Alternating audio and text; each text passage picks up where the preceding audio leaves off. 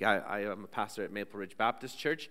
The reason why I became a pastor was a few reasons. I love people, and so I was kind of getting sick of just traveling around and and just you know not really getting to baptize anybody and discipleship because like you know I'm here, but I'm going to be gone pretty soon, and so I don't know what the fallout will be from this. Maybe the, the church will split or something after my sermon. I don't, I'm not sure, Pastor Paul. but I wanted to kind of, uh, I wanted to kind of be a pastor again, where you can kind of uh, be with people. Somebody said that I had a, a seagull ministry, and that I would fly in somewhere and squawk a lot and defecate on people, and then fly away. and so I didn't want to do that anymore. So I kind of and then I told the group yesterday, actually, the other thing that uh, why I didn't stay in apologetics ministry is uh, because uh, the, the, difference between an apologist and a large pepperoni pizza is quite clear. The large pepperoni pizza can easily feed a family of four.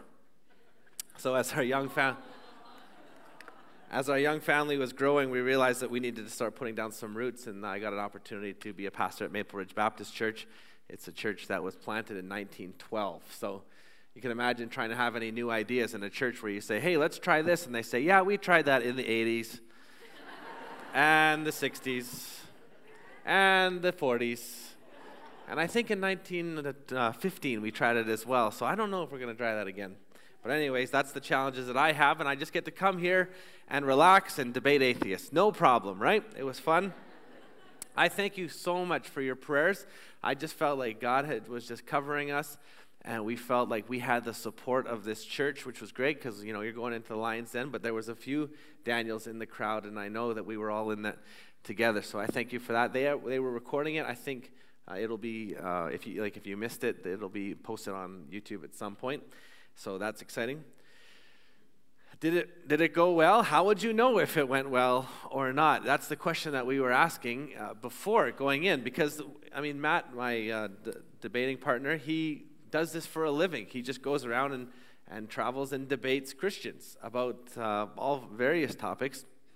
And so I was kind of wanting to set my expectation at a reasonable level, and I realized I'm probably not going to see him come to know Jesus right there on the platform. He's done it so many times, that was his job. It would cost him his job if he became a Christian. So I was expecting, you know, a little less. So we said, well, what would be some reasonable goals that we could take as a win from the from the time? And we decided, my wife and I, that, probably it'd be best if Christianity was defended with intellectual rigor and passion and in a, in a, in a way that was uh, true to Orthodox Christianity and also that the topic, the, the findings of science. And if we could get across that, that was the topic. That's what you guys brought me in for. So I would hope that that would be uh, one of the missions that we had. And, and I felt like that went well. Secondly, we said uh, it would be a win if the atheists in the community would feel loved and the atheist either on the platform or in the congregation that was there. And we felt like that was a win too. I, um, one of my mentors said, you know, if you don't love Matt Dillahunty, Jon, everybody is going to know about it. And if they can sniff that out on you, no matter what you say, you will lose the debate. And so I think God really did give me a love for, um, for Matt as I you know, I don't have a lot of time as a pastor to uh, to do studying for debates, but I would w- go on the treadmill at the gym at home, and uh, in the they had a little screen there, and I would watch all of his debates on YouTube uh, as I was running all the time. So I felt like I knew him, and nothing he said really surprised me because I've heard him talk about it all the time. So it was cool to see, like, to actually get to know him. And then thirdly, we set, decided it would be a win if the gospel could get in there a couple of times. And by gospel, I mean the good news of the life, death, and resurrection of Jesus. That is good news for sinners. And that's, I believe, uh, by the grace of God, we got that in a couple of times and people heard the gospel. So uh, when I thought about how the Christianity was defended, the atheists were loved, and the gospel was sprinkled in there at times, I thought, you know, that is a win no matter what happens. So yeah, that was, a, that was an exciting time. It was definitely a challenge for me being at my first time. I don't expect all of you to do debates. I really don't. But I do expect you to be a part of the Great Commission. If you're a Christian, then you should be engaged in the mission that God has for us that is, to spread the gospel across all nations and all people groups and everywhere, every school, every workplace every family table. We want to see the gospel penetrate those areas. And so you will be called by Jesus, you are called by Jesus to be a part of that mission. That's simply as Christians, we are saved by God and called by God and sent by Him to, uh, to go to the nations, to go everywhere and proclaim the gospel. And we know that it doesn't always go well. Consider this story that uh, you, will recognize that I've completely ripped off another sub, uh, subplot or another story by the great uh, Dr. Seuss. And uh, I drew these cartoons just to illustrate simply that when we go to share our faith with somebody, it doesn't always go well. It's a story about a, a, guy named Dan who really wanted to share his faith with his neighbors. And so he knocked on the door one day and said, Good day to you. My name is Dan. I'd like a minute, if I can, to tell you about this Jesus man. For your life, he has a plan. His neighbor, a bit annoyed at the interruption, says, I will not worship Jesus, Dan, even if, even if he has a plan.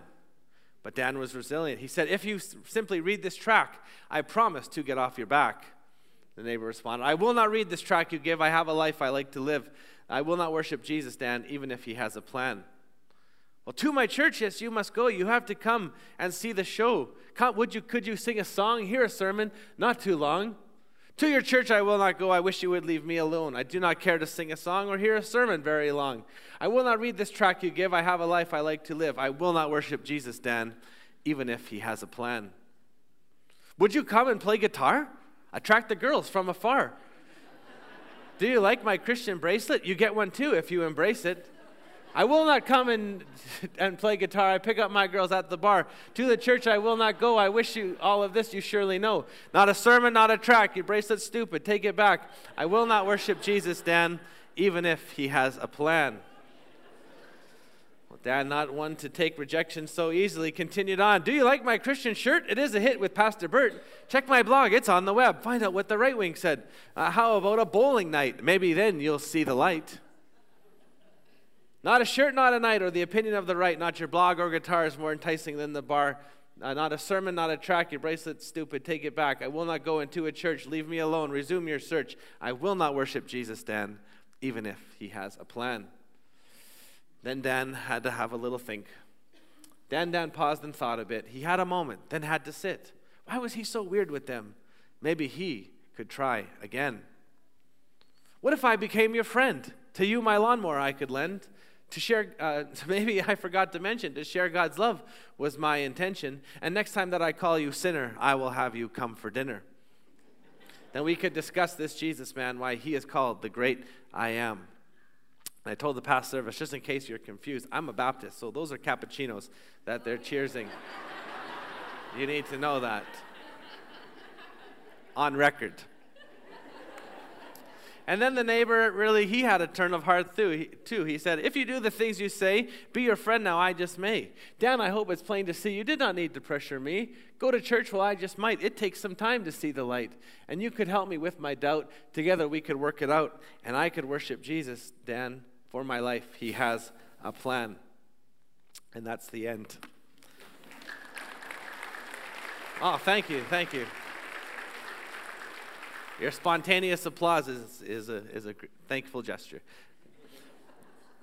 So, the, as we're in these conversations, we need to realize that sometimes they don't always go well and they do take time, but we can be prepared for them when they come because the, if the expectation from your leadership, if the expectation from Jesus is that you're going to be out there as an ambassador for Jesus, we want to know that you have great encounters. You need to be prepared for it, and the Bible gives us that commendation to be as prepared as possible so that you may have a successful uh, experience when people may be antagonistic to you. That was certainly the case in the first century. The uh, disciple Peter, the famous foot and mouth disease Peter, would say, I would do anything for you, Jesus, and then he would often get become humbled by what Jesus would reply or re- become humbled by how he would act. Jesus, I will do everything for you. Oh, yeah, Jesus says? Well, you're going to deny me three times before the rooster crows. And sure enough, there's Peter after his friend is publicly arrested, no longer wants to be associated to Jesus, willing to uh, turn, him, uh, turn his knowledge of Jesus aside, doesn't want to be associated with it, even to a little girl. He won't even admit that he was a follower of Jesus. But then Peter has this encounter with the risen Jesus and he becomes a bold proclaimer of truth. He says that this Jesus, who was publicly killed, is now the Lord and Savior, the resurrected Lord. I mean, remember Peter's great sermon on the day of Pentecost? That sermon is, I mean, it was like preaching 101. And people start off by, they see this great move of God and they say, you know, what does, What does this mean? And then Peter tells them, It's God moving through people. Uh, Jesus is alive. You need to repent and give your life to Jesus. And how do they respond? They say, What shall we do? I mean, is that not the exact uh, blueprint for what you want people to do in a sermon? They start off by saying, What does this mean? And they finish by saying, What shall we do? It's unlike my sermons, right? They start off by saying, What does this mean? And then at the end, they say, What does this mean? but not Peter's message. Peter was a, became a leader in the church. He became a pillar of what the of the gospel going out from Jerusalem to the ends of the earth. He had a group of people that looked to him as their pastor. He wrote a letter to them because they were being challenged in their faith they were maybe on God's side, but not on the authority side. The Romans and the Jewish leaders didn't want anything to do with this Jesus movement. It was stirring up dissent. It was rustling, uh, ru- sorry, ruffling the feathers of the peace of that Rome sought to achieve. You see, Rome was known for being very open to all sorts of gods as long as you believed everything that they did. They were very pluralistic in the sense that when they would conquer a country, or sorry, con- conquer another uh, area, um, another culture, they would say, What kind of gods do you have? Bring all the gods into our pantheon. We welcome everybody. It seems to be very inviting. As long as you brought your God in with everybody else's God, you were tolerated, you were accepted. What seemed to be very tolerant actually ended up to be very intolerant. Because the Christians would say, No, no, we don't buy that idea that all gods are equal or that all gods can be worshiped. In fact, we believe that there's only one God, and that God's name is Jesus.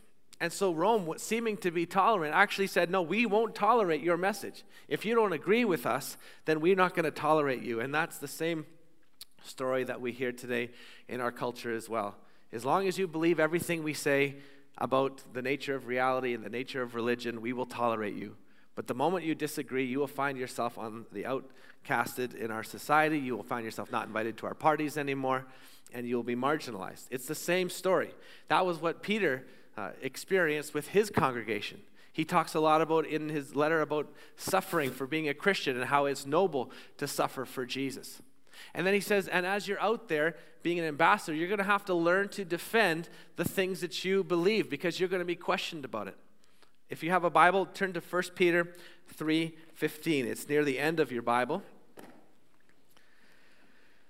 If you're flipping around and you see a guy riding a white horse, you've gone too far. You need to just back off a little bit.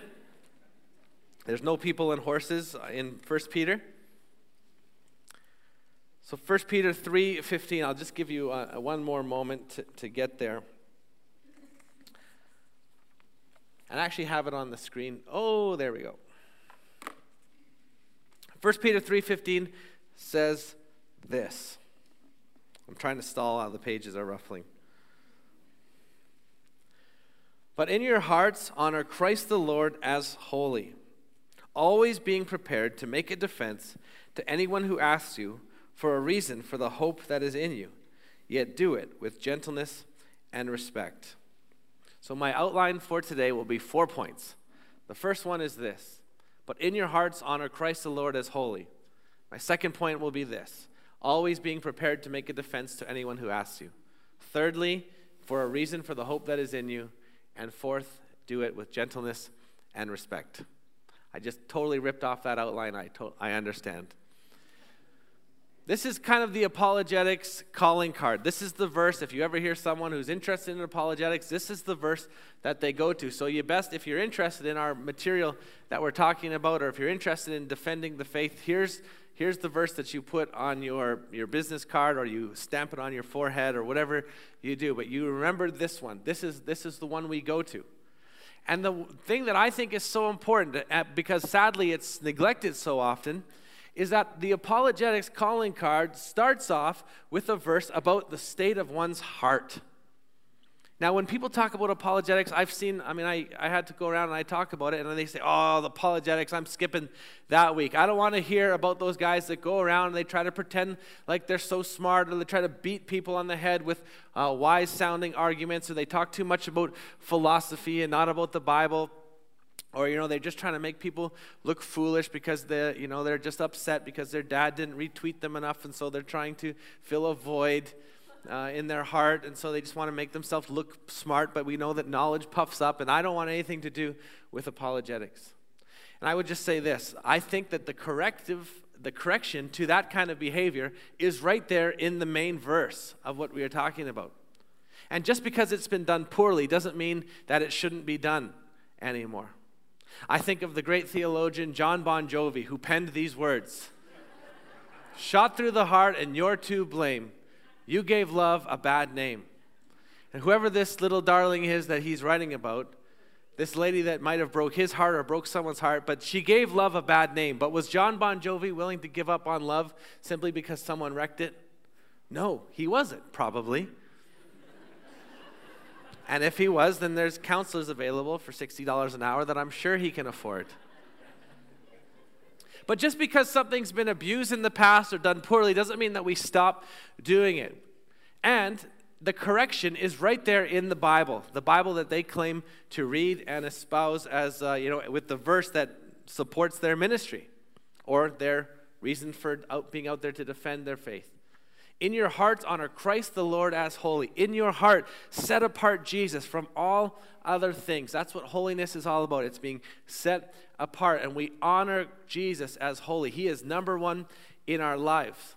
And as a result, as you're doing that, there's going to be a difference. When you honor Jesus, there's a certain joy that comes with following him, that the truth sets you free. Uh, he, gives, he gives comfort to those who are broken. He gives you uh, courage when you feel weak. He gives you hope when you feel despair. There's something about knowing Jesus that transforms you, and people start to take notice people start to take notice and then they start to ask questions why there's something different about you your world is falling apart and yet there's a strength that i see in you that i don't see in my friends you got that awful news from the doctor and yet somehow there's joy in your life you just lost a loved one and yet somehow you're rejoicing that you're going to be reconnected with them what is it that's different about you it's because this person honors Jesus as holy. We have to believe that Jesus still makes a difference in people's lives. And so the assumption is that as Peter's uh, early church is living a totally counter life to the Roman culture of basically, you know, satisfy all your desires, do what everyone else is doing, worship all the gods as equal. These people are living a totally different life, and many of them are being persecuted for it, but there's a strength that comes in the persecution. There's a help that comes in the time of trouble. Others are noticing it and they're asking a question, which is why our second point is this that you need to be prepared when people start asking you questions. Always be prepared to make a defense to anyone who asks you. That word defense, that's where we get the word uh, apologetics from. Defense in the Greek is apologia or apologia, however you want to say it. But it basically is the image of a courtroom where somebody is standing on trial and they're saying, you know, what is your defense for this claim that you are making? You say you are uh, innocent. Why are you innocent? Or you say this is the case. Give us your evidence. Give us your reasons for why that's true. And the person must then give their reasons to support their claims. And this is what Peter is telling us that we Christians have to be ready to do. And simply saying, well, I mean, there's a lot of reasons that we could give, right? You know, people say, why should I become a Christian? You could say stuff like, well, you should be a Christian because I said so right? That's, the, that's, how, our, that's how parents kind of somehow try. Or uh, you could be a Christian because I have the power and you are small and I'm going to squash you if you don't, right? But this is a power play that many people uh, run away screaming from, uh, literally and metaphorically. You could give an appeal to the collective, right? You could say, you should be a Christian because everyone's doing it. I know a lot of friends and they're doing it. They're all Christians and they're having a great old time. You should too. But did you know that that's the same recruiting strategy as cults? That that's how cults uh, recruit is just be a part of everyone. Find this community. We have to be better than that. You could say be a Christian because it changed my life. Jesus transformed my life. And while the personal testimony is very powerful, yet someone else could counter with, well, that's great that Christianity changed your life, but yoga transformed my life. Personally, I don't know how you feel about yoga. I think it's a bit of a stretch.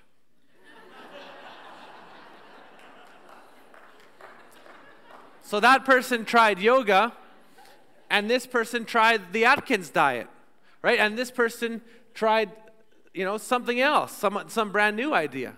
So it's testimony versus testimony versus testimony. There's got to be something more than simply just it transformed my life. I think we can do better than power plays appeals to the collective and the testimony. I think we can actually appeal to truth when people ask us why we believe what we do, why we make the kind of claims that we do. And if we want to get far in this culture, then we need to appeal to truth and not simply to power, uh, the group thinking, or our own testimony, be it as important as it is for us. Christianity is real because it's true. Christianity changes lives because it's true. People need to become followers of Jesus because it's true. And can you, uh, can you defend that? Here's, the, here's my situation. I confess that I was woefully unprepared. Though I was raised in the church and I found Jesus to be amazing, heard about him dying for my sin, I became passionate about following Jesus. God called me into ministry when I was 20. I wanted to be a hockey player, but he wanted to be, me to be a pastor. I'm still trying to get over that. but the truth is, he could have had me, uh, you know, playing in Edmonton, and then I, that would have been hell, right?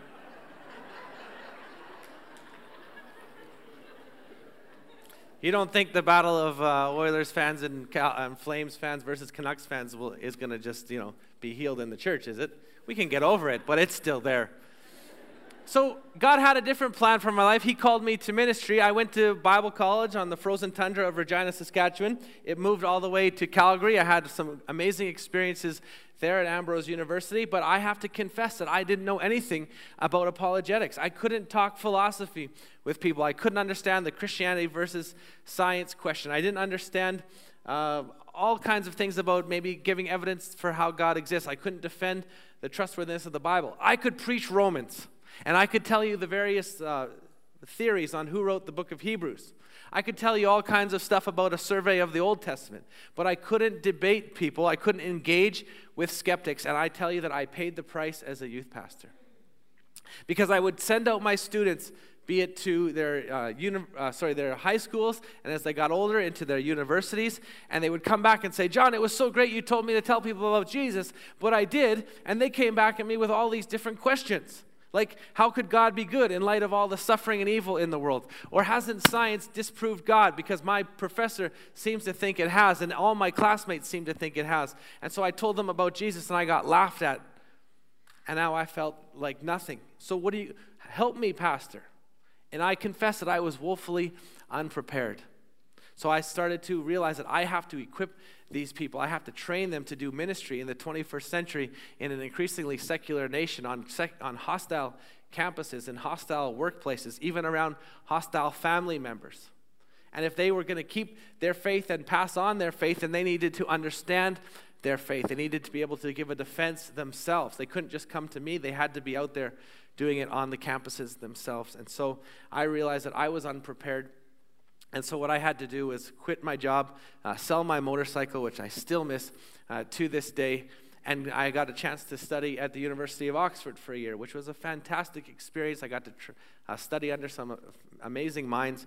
Went on to Biola University to do a master's degree and came back home to Canada with a passion to equip uh, Christians to be able to engage with skeptics. And that's uh, currently what uh, we're doing here. This is what I hope that you will take from today that there is a journey ahead of you. Now, you don't have to sell your motorcycle, keep that thing. Uh, just do it, you'll miss it. You don't have to, you don't have to quit your job and, and move to England or go take a master's. I would say that you need to be prepared to answer six questions. I said it was five at the first service, but then we added a sixth one because I think it's important.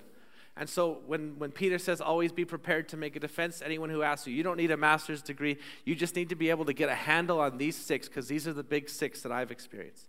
The first one is uh, evidence for God. What is the evidence for God's existence? People often say, prove that God exists. We can't prove it. In fact, we can't prove most things in life. We can't prove love. We can't prove justice. We can't even prove that we're not all people uh, living in a, uh, like a, a vat that some mad scientist is harvesting our, our, our brain uh, energy for his own use. Right? We can't prove that stuff, but we can have evidence about stuff, and we can have evidence that God exists. Can you give the evidence for God's existence? If you can, uh, you can move on to the second question. Second question has to do with the authority of the Bible. How can you trust the Bible? It's an old book. Why would you trust a doctor from 2,000 years ago? So, why would you trust your ethicist or uh, morality from 2,000 years ago? Hasn't the Bible been discredited? Isn't it full of errors? Aren't there contradictions? You need to be able to defend the claims of the Bible, especially if you're going to call people into this church and talk about the Bible for 40 to 45 minutes every week. People are wondering why can that book be trusted? Can you give a defense? Uh, can you give a reasons for why you believe the Bible is important? Thirdly, you're going to need to know a little bit of philosophy because the number one question I get asked is why, how could God be good in light of all the suffering and evil in the world? I think that this is a number one question because people are living in this broken world and it's painful and they see stuff like cancer and they feel bullying and they see divorce and they see abuse and they see uh, it all throughout history as well as it's staring them in the mirror and they encounter it every day in their lives. So you need to be able to answer that question because people are asking that, and it's a legitimate uh, stumbling block for many. Uh, fourthly, you need to know a little bit about uh, Christianity and science. You need to understand how could Christianity and science work together? How can they do they complement each other? Are they opposed to each other, constantly fighting? Do you have to choose between Christianity or science and pick one or the other? You need to be able to defend uh, your uh, response to that. Uh, fifthly, you need to understand world religions. In Canada, people are wondering how could there be only one religion? How could you call all other religions wrong if you're claiming that your religion is right? So you need to know something about world religions, uh, what they believe. In fact, not all of them even believe in God. So how could they all get to God? And different views of God and why Jesus is, is supreme. You need to understand that as well. And finally, you need to know something about the resurrection of Jesus. This, according to the Apostle Paul, is the hallmark of the Christian faith that if Jesus is not alive, then all of Christianity, this entire church, everything that we're doing is a waste of time. We should have slept in this morning. But if Christianity, uh, eh, sorry, if Jesus is alive, then Christianity is true, and therefore you need to have some uh, evidence for that. There is plenty out there. And so I would think that those are the big six. If you can handle those, then you are on your way to apply this verse. Right? Many of you love the Bible. You, you listen to the commands of Scripture. You want to love your enemies. Uh, you want to, you know, uh, live live uh, the Bible. Sorry, live what the Bible says in like sexual life and your marriage and your family. Well, live what the Bible says with this command to make sure you're always prepared to make a defense to anyone who asks you. The fourth, or sorry, third point is for a reason for the hope that is in you. And hope, I think, is so important. Hope is important because this is how what you guys advertise your church offers. Uh, hope lives here, right, Pastor Paul? It's on your bulletin. you you pay your good, well earned money to buy bus benches or the advertising there to tell people about the hope that you have here. So if somebody came to you and said, Hey, what's the hope that you have? How would you answer that question. Where is your hope anchored in? What is the content of your hope? Peter, in his letter, says that Jesus is a living hope. And that's where our hope is centered in. That Jesus is the cornerstone of the church. And as long as our churches continue to talk about Jesus, we will continue to tell people about the hope that is available to them. You see, it's a hope that we cannot just simply take for granted. Last night I was talking to a guy after the after the service and he was he was mentioning how you know as I was talking, he said, you know, if if I didn't want to go to heaven according to your view of of the of what the Bible says, could I just opt out for heaven and just you know completely die? Uh, you know, not go to the other place, but just just like cease to exist. Is there any room for that?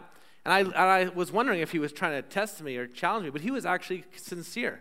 I said, Well, what do you mean? Because I was trying to answer the question or get the question behind the question. He says, Well, I'm just so tired of thinking about everything and, and wondering, and I just want it all to be over. And I realized, uh oh, this is a, a, lot more serious than I could have, than I would have thought. This, he was sincerely wondering, what is it all about? And is there any way for me to get out of this? Because you could tell he was just tired uh, of feeling despair and the hopelessness that his atheism offered him. I'm going to go back a couple of slides here to show you this article uh, from Maclean's magazine. Maclean's has already been uh, sourced in our, in, our, um, in our service today, but here's another article that really caught me. It was uh, called The Broken Generation. It was a study of universities in Canada. Uh, U of A is even mentioned there. 1,600 of U of A students reported that things felt hopeless for them. I'm wondering about how deep the Oilers' despair is getting onto our U of A campus. But it's not just about their hockey team. It's also about the worldview that is seeped into our universities that says that there is no purpose in life, that we are simply a product of time and chance. And there is no meaning because there's no meaning in the beginning, there's no purpose in the end. And today we are simply just one in seven billion people floating around on a di- or sorry, on a big rock, floating around a giant supernova star that's either going to blow up or burn out one day. And so try to make the most of your days because, you know, at the end of the day, you're just going to get buried into the ground and they're, they're going to eat egg salad sandwiches at your funeral one day. So try to make the best of it. And some people are really struggling. They're struggling with the economy. They're struggling with their personal life. They're struggling with their unmet dreams. And they're struggling with the fact that they're being told day after day that life is meaningless. And so as a result, there's a sense of despair. And I saw it in the eyes of that young man that talked to me yesterday. Cornell University has noticed the despair so bad that because so many of their students are committing suicide by jumping off of their bridges that they've installed suicide nets underneath there, underneath their bridges, so that p- kids won't be jumping off. I mean, I look at that and I say, there's some kind of a problem in our culture. That it's starting in our universities, and those minds are being shaped that will carry on for the rest of their life. It's despair, it's hopelessness, and it's no surprise to me that Peter says, always be prepared to give an answer for a defense for anyone who asks you for a reason for the hope that is in you. You see, the Christian hope is a great luxury. If you were raised in the church, you were given a gift. And that gift is this that you were made for a purpose, that your life has meaning simply because God made you. You weren't just an accident, you were made by God. He put His image inside of every single one of us, that no matter what happens to us, no matter what anyone's done to us, no matter if we have a home or rent a home or, uh, or homeless, no matter how much money we have or what car we drive or if we have a job or don't have a job, no matter what, we have the image of God, which means every single person has dignity, value, and worth. And even though we respond to that beautiful truth from God by saying, God, forget you, I've got other things. I want to focus on my career. I want to focus on my education. I want to focus on my car. I want to focus on attracting the opposite sex. I want to focus on everything else but you. And I'm going to spend all day being so busy that I have no time for you. Even though we do that to God in response to His love for us, He continues to pursue us. We ignore Him, He pursues us. Christianity says that God came down. We don't have to get to God, God came to us in the person of Jesus. He lived and He taught us what God is like, He taught us how to have a relationship, and then He purchased the uh, opportunity for us to uh, be with Him again, to be reconciled to God by His death on the cross. And death did not get the last word. God showed he is more powerful by dying on uh, sorry, live, uh, rising again three days later and then promising eternal life for anybody who wanted to be a part of it. No matter what they had done, he would wipe the slate clean and give them a new chance. And they could live forever. He said, Because I live, you will live as well in a place with no more pain and no more abuse and no more divorce and no more bullying, a place of peace, a place of rest, and a place where you could do that for eternity. That to me is good news, and that is the source of my hope. Amen. And that's what you're telling people when you advertise it on bus on bus stops. You're telling people that that kind of hope lives here, that you could find meaning and purpose and value and a kind of love that you never even knew was possible. And you could do it in a group of people that have that same hope. Hallelujah. Amen. So Peter says, You got to be ready for this kind of stuff. And out of the vacuum of atheism, a, a void is filled that Jesus, I believe, I am so optimistic that this could be a new day for our churches. If we could get it, if we could learn to engage skeptics, if we could stop making fun of them, if we could start engaging with them and loving them as God loves them and meeting them on their ground. Pastor Paul will tell you, you got to meet them where they're at, not where you want them to be, not for even where you hope they would be, but where they're at, which means if they have questions, you have to love them enough to answer those questions. You might not think that the question is worth it. You might just think it's enough for you to, to be walking through a field and see, oh, there, it can't be uh, chance. It's got to be God. And you might hear a song and say, it has to be God. But this person who is loved by God really has questions about your Bible. And will you love them enough to learn why you believe the Bible? Would you take time to turn off Netflix and uh, open up a book and read about why we trust the Bible? It won't even be good for them necessarily, or it might be good for them, and I guarantee it'll be good for you as well. This is what apologetics does. You've heard the old uh, picture, sorry, you've, you've seen the old picture. There's us on one side, and there's God on the other side, and sin has created a chasm that we, no good deeds, no amount of recycling, no amount of you know, drinking all the kale smoothies that you want, nothing's going to get us to God on our own. Sin is just too wide of a chasm. But Jesus is the bridge. That Jesus died for our sin to reconcile us to God, as I said. And that's the good news of Christianity. But the problem is that people have a hard time getting to that good news because they have these other objections that cloud them from seeing uh, the good news. They have questions about the Bible, they have questions about philosophy, they have questions about science, they have all kinds of questions. And we have to love them enough to dismantle those walls by answering their questions. And we have to love them enough to be prepared for it. And so, all apologetics does is it says, I can help you remove some of those barriers if you are truly willing to, uh, to listen and to engage with this. And so, through conversations, through relationships, uh, we can dismantle the, those uh, objective, those, those barriers, I should say, so that people can see the good news. And then finally, our fourth point, I'm so glad that this is in there.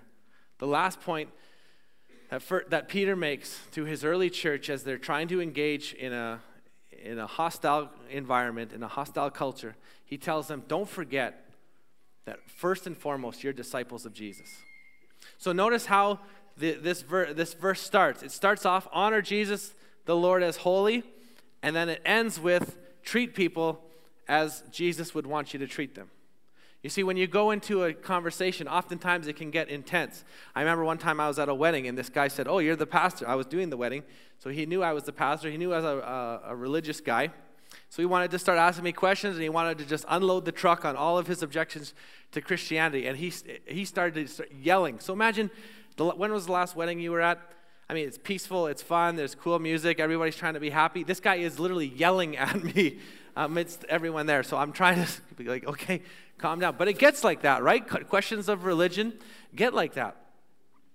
And yet, Peter says, don't give up your mandate to love your enemies, to pray for those who persecute you, to do well to others, even though they do poor to you.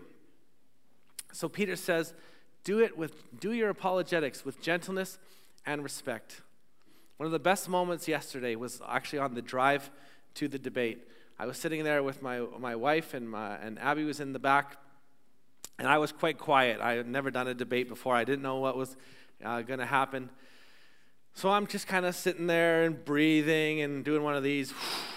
And Haley looks at me and she goes, Look, all you have to do is just be, be confident, but don't be a jerk. Just, just all you got to do is just love Matt with gentleness and respect, and people will know it, and that will be a win. And it was such a good reminder for me. It was such a good reminder that if I was to go in there and, I mean, the thing is, he didn't have any accountability, right? There's no, there's no teachings that he had to submit to. There was no one that he would follow. He could do whatever he wants, so, and he did. He took shots at me, he took shots at Christianity, took shots at the Bible, made fun of God, but I wasn't allowed to do that. Because the one I follow told me that I have to uh, engage with people with gentleness and respect. I'm not saying I did a better job than Matt in my own heart.